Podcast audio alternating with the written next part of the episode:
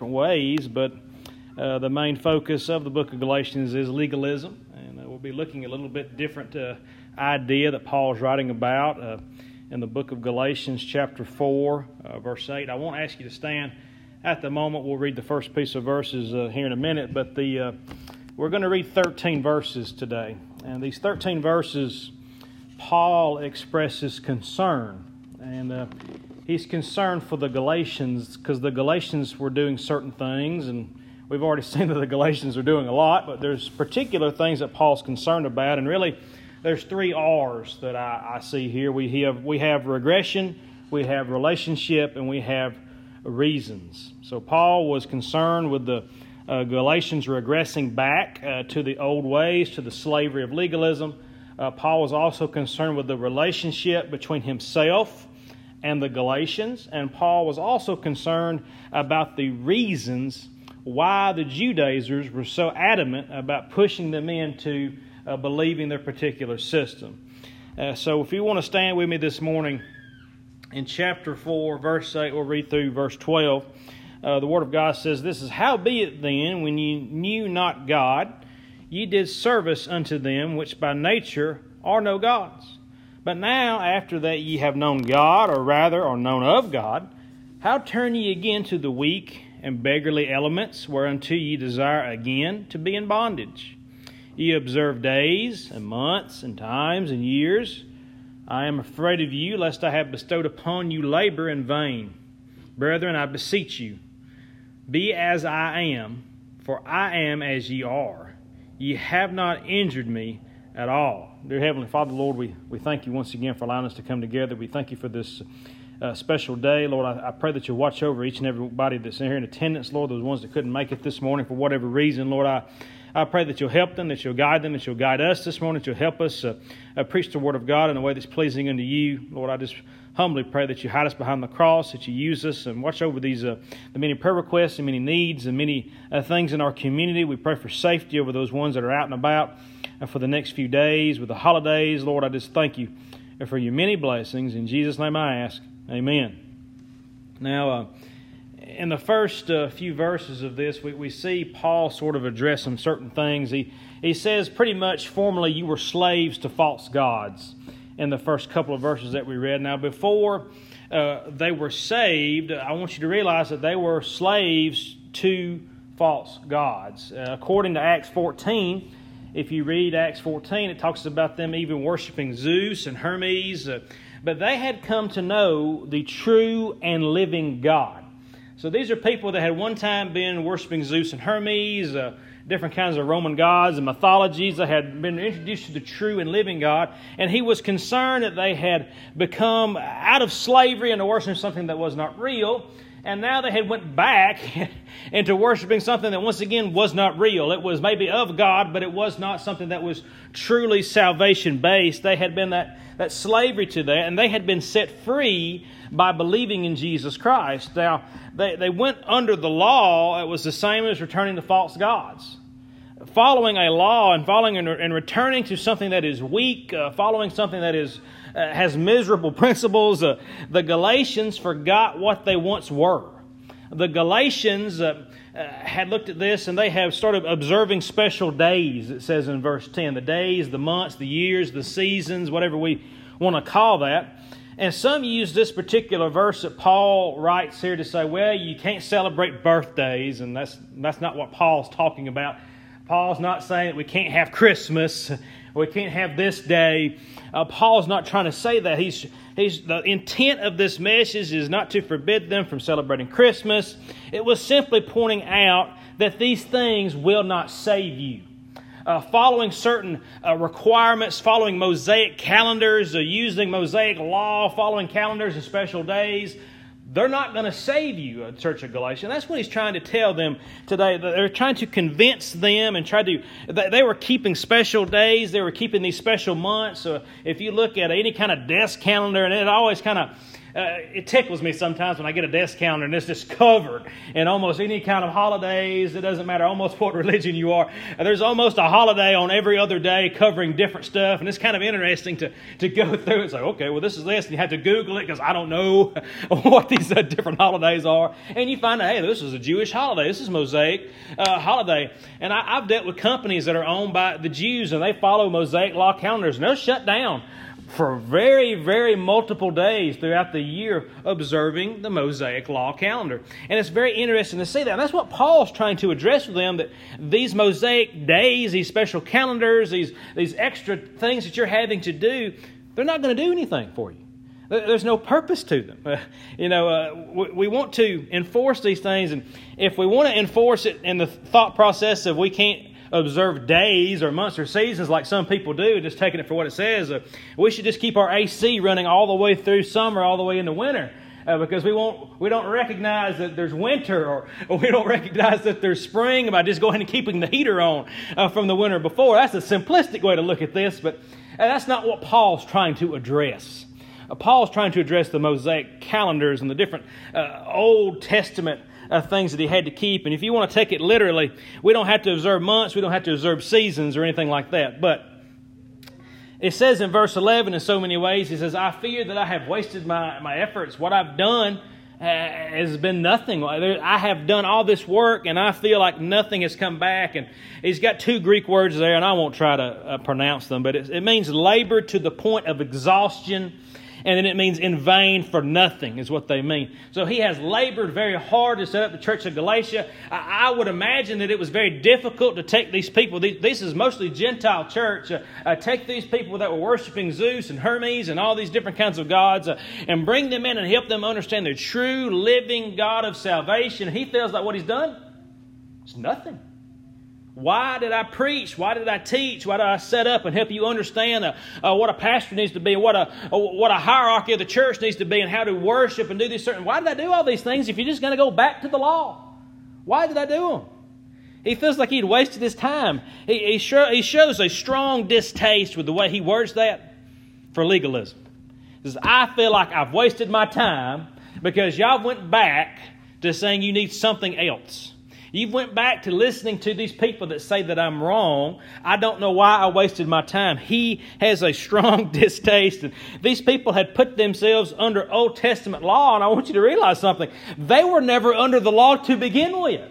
Uh, now, if we were studying about Jews, and there's Messianic Jews, if you understand that they believe in Jesus Christ, they're also Jews. Uh, but it, it, would be a little different to understand a Jew saying that, yes, I may need to follow Old Testament law because I am a Jew, but now I believe in Jesus Christ. I could see them backing up and saying, well, we're still going to keep these laws. But these were Gentiles that had never followed the law to begin with. And now they're saying, well, we're saved, we're set free by Jesus Christ, we received salvation. And, and I, I, believe Paul felt like he had won the world by setting up this church. He walks away for a little while, he gets letters, hears of news. These guys are following Mosaic law over there. Doesn't he feel like a waste? These people were so confused, had been tricked, and we've already talked about it in different pieces of Scripture from the book of Galatians where he was just perplexed that they had followed this Old Testament law. And he says in verse 12, Become like me. Become like me. Now, Paul told the Galatians, Be like me because I became like you. What's Paul trying to say? Well, Paul was a Jew, we've already talked about before. He was a Jew among Jews. He was going around killing Christians. So uh, he 100% believed. He was very gung ho for what he believed in. But when he became a Christian, when he accepted Christ, there was nothing else. And he accepted Christ, and he knew by grace alone that was it. Become like me, not particularly like, like him and go to school and become educated. Become like me by deserting all that junk behind you and only knowing about Jesus, only knowing about love, only knowing about forgiveness, only knowing about grace. Don't worry about the calendars. Don't worry about special days. Don't worry about special feasts, uh, uh, dietary laws. Don't worry about uncleanliness. Uh, the only thing that will clean you is Jesus Christ and it's open all. That's what Paul is. He's, he's so upset. It's almost like if I came into church one Sunday and you're like, you know, uh, we got to have a year of jubilee this year because this has been so many years since we've set up our church. Or, this this week, Zach, is a special week that we're going to do this particular thing. And I want you to know, as, as, a pastor and a preacher, it has always annoyed me, and I don't mind telling you this. My wife probably knows this. It has always annoyed me to be expected to preach holidays. That really bugs me. On Mother's Day, people want a Mother's Day message. On Father's Day, people want a Father's Day message. On Christmas, we got to have a Christmas message. Boy, I don't like that. We come in and we, we expect certain things uh, that we can tie the gospel of Jesus around a day. That's what Paul's talking about. We're not going to wrap Jesus around a day. the day needs to be wrapped around Jesus. The day needs to be dedicated to the Lord, preaching His gospel. And we've stated in the book of Galatians, you know what? I didn't get out of the book of Galatians for July 4th. that didn't really matter to me a whole lot. Now, I love my country, but I'm not going to stand behind a pulpit and preach nationalism, okay? We have to love Jesus. There is nothing else. And that's it. After salvation, Paul was like a Gentile free from the law. And that's what he wanted them to realize. You are free from the law. And I don't know if y'all know this or not, but I believe all y'all are Gentiles. We are Gentiles. And after salvation, Paul became like a Gentile. But these Gentiles were doing just the opposite. They had never known the law before salvation and they had never known the law, but they were doing just the opposite. They had now taken up the law. And now that they were saved, they were trying to be under the law, which didn't make any sense. And I hope that it doesn't make sense to you. He was also concerned with Paul's relationship, his relationship to the Galatian church. In 13 of this same chapter, it says, You know that through infirmity of the flesh I preached the gospel unto you at the first, and my temptation which was in my flesh, ye despised not, nor rejected me, received me as an angel of God, even as Christ Jesus. Where is then the blessedness ye speak of? For I bear you record that if it had been possible, ye would have plucked out your own eyes and have given them to me. I am I therefore become your enemy because I tell you the truth. Y'all realize Paul says that I went into where you guys were I, there was some infirmity, and I don't understand what kind of sickness Paul had, but Paul, when he showed up uh, to the church that is now Galatia, when he's writing this message, when he writes this letter, he's sick when he is presenting the gospel to these people. But he says that you didn't worry about my sickness, you didn't worry about my infirmity, you didn't worry about uh, what was going on with me. You accepted me with gladness, and he wrote in so many ways that if you had, if I had told you to pluck your eyes out of your head and give them to me, you would have done it because you believed me and you believe what I was preaching. And that's uh, Paul is just so torn up, and the whole the whole purpose of the book of Galatians, which is preaching on and, and speaking to them about legalism and following certain things and adding to Jesus Christ and faith, is you believed me so much when I was there before. You believe what I preached to you the last time I was there, but now, if I show up, am I going to be your enemy? He's worried about the relationship that he had. These people loved each other, no doubt, but Paul also loved them and they loved Paul. They accepted him and loved him. Why? Because they brought truth.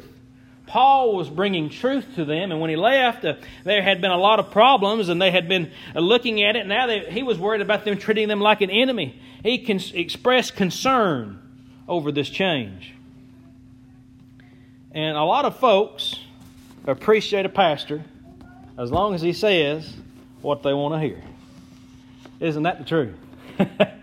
I've been there enough to know that people like it when the preacher preaches what they like. When the preacher preaches what they don't like, they don't like the preacher too much anymore after that. And when he quits tickling their itching ears, he becomes the enemy. The Galatians once admired Paul, but now they hated him. Why did they hate Paul? They hated Paul possibly because of what Paul was preaching, and it was the truth. People do not like to hear the truth a lot of times. And when he told them the truth in verse 16, I want you to realize something. There was a look at a difference. And I'll, I'll tell you something about being the pastor. And I, I, see Paul as being the founding pastor, a leader, a, a distant leader of this church. And I'll tell you uh, some of the difficulties of being a pastor to a church. I want you to know that when you have gray hair, which I'm starting to get gray and white my beard, my wife points that out to me. I'm getting white my beard and the hair's falling off my head uh, people will say that you'll never reach young people. But if you're but if you're too young, you'll never be able to reach the, the older people. You don't have any experience if you're too young. if you have any children, or if you don't have any children, you say they're setting a bad example. But if you have too many children, they're saying, well, they're having too many children. if you if you preach from notes, they say you're preaching canned sermons. But if you preach from the hip, they're saying, well, that's just, just not deep enough. That's too shallow. We're not getting enough meat. If you pay attention to the poor, you're grandstanding. But if you don't pay attention to the poor, you just don't understand the poor. If you use too many, too many illustrations, you neglect the Bible, but if you don't use enough, you don't know what you're talking about. If you condemn sin, you're just a cranky old preacher, but if you don't condemn sin, you're a compromiser. If you preach the truth, you'll offend folks. If you don't preach the truth, you're a hypocrite. If you don't please everybody, and I want you to listen to this one, I'll say this one for last. If you don't please everybody, then you're hurting the church. I've heard that. If you do please everybody, you're a man pleaser. Heard that one too. There is a reason why there are so many pastors that are not pastoring. There is. I'm 34 years old. And if I thought I could get out of it some way and never do it again, I would.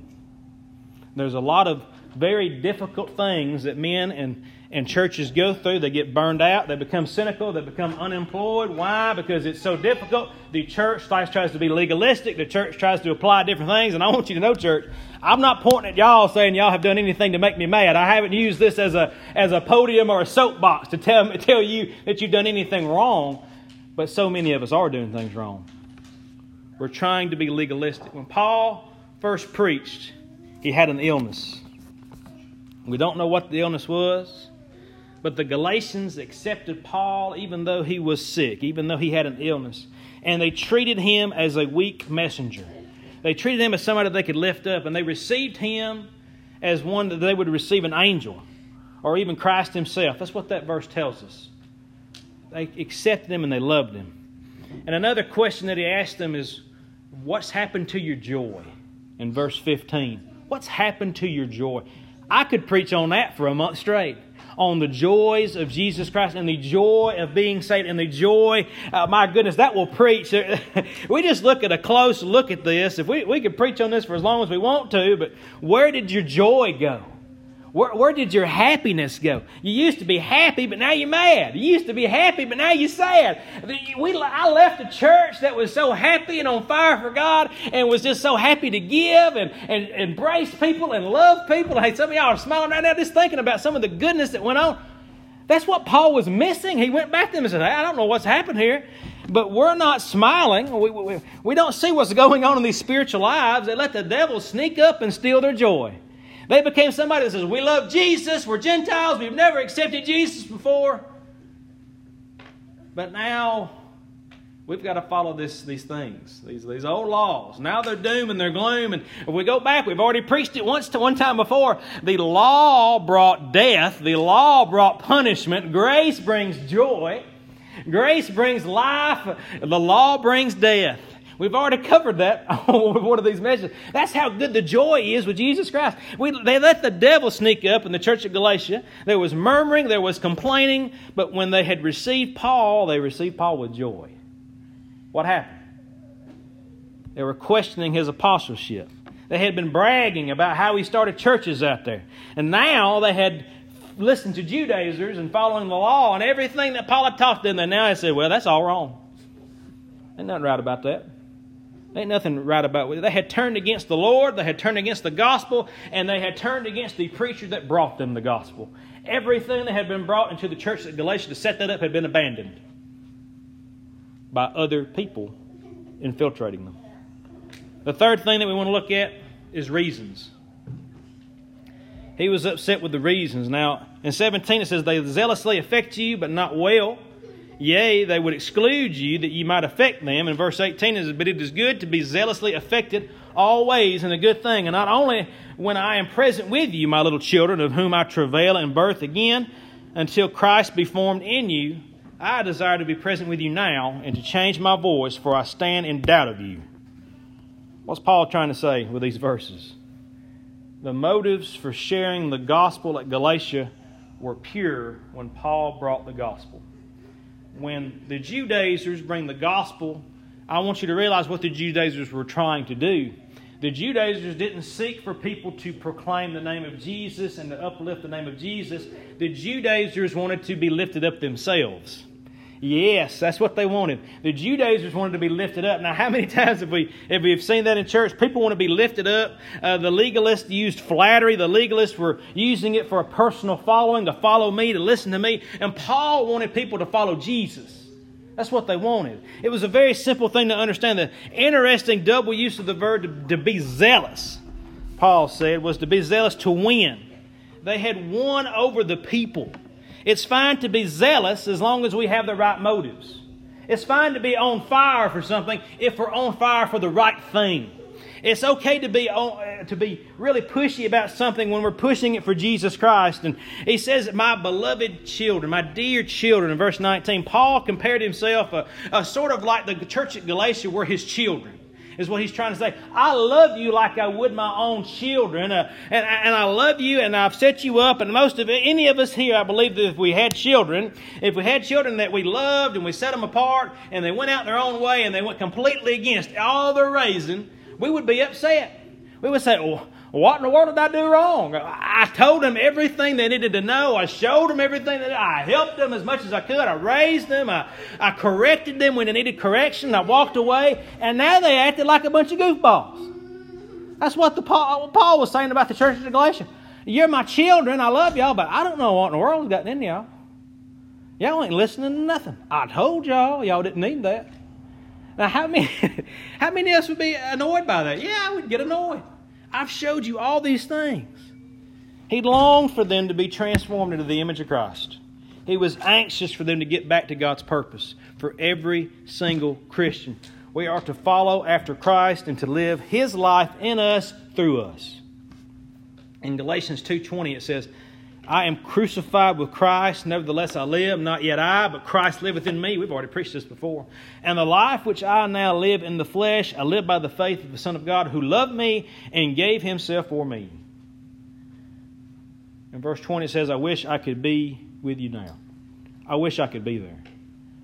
Paul, no doubt, didn't feel like a letter was sufficient. And who would? Who would feel like a phone call is sufficient? Uh, who would feel like writing a letter or sending a text message is sometimes sufficient? It's not. You, you, you can't try to have correction and, and try to express love and, and try to help people. They don't get all those emotions in a letter, they don't get all those feelings in a text message or an email. Paul's writing this letter and he says, I wish I could be there to tell you. I wish that I could be there and embrace you. I wish that I could be there like I, I would want to be with my own children. I would want to be there. Paul was afraid that their growth was st- stunted. I, I, believe that Paul, when he heard this news and he was writing this letter, I, I think that he expected the worst. Did he really think a letter would change the church at Galatia? I don't know if he did or not. But he wrote them the letter so they'd know. He wanted to be with them, he wanted to preach to them again, and he wanted to love them and convince them personally. How much of a, as a church today do we want to literally convince people that Jesus loves them? Paul wanted to convince people. As they get a verse of some song ready this morning, I want you to realize that we have to have a longing, a needing. A Paul did as much as he could. Paul could not physically go back to the church at Galatia, but if he could, he would have. Are we doing as much as we can as God's people? Paul was writing this heartfelt letter. Paul was expressing his distaste, his displeasure, and giving them examples upon examples of their failures on how they had listened to the wrong teachings. Can we, as Christians today, do the same? Can we, as Christians today, know beyond a shadow of a doubt that we are doing everything that we can do? Everything that we can do that we can love the Lord beyond how much we need to love Him. We can preach the gospel beyond what we need to preach. We can love people beyond how much we need to love them and help them. Have we done that fully this morning as we stand with page?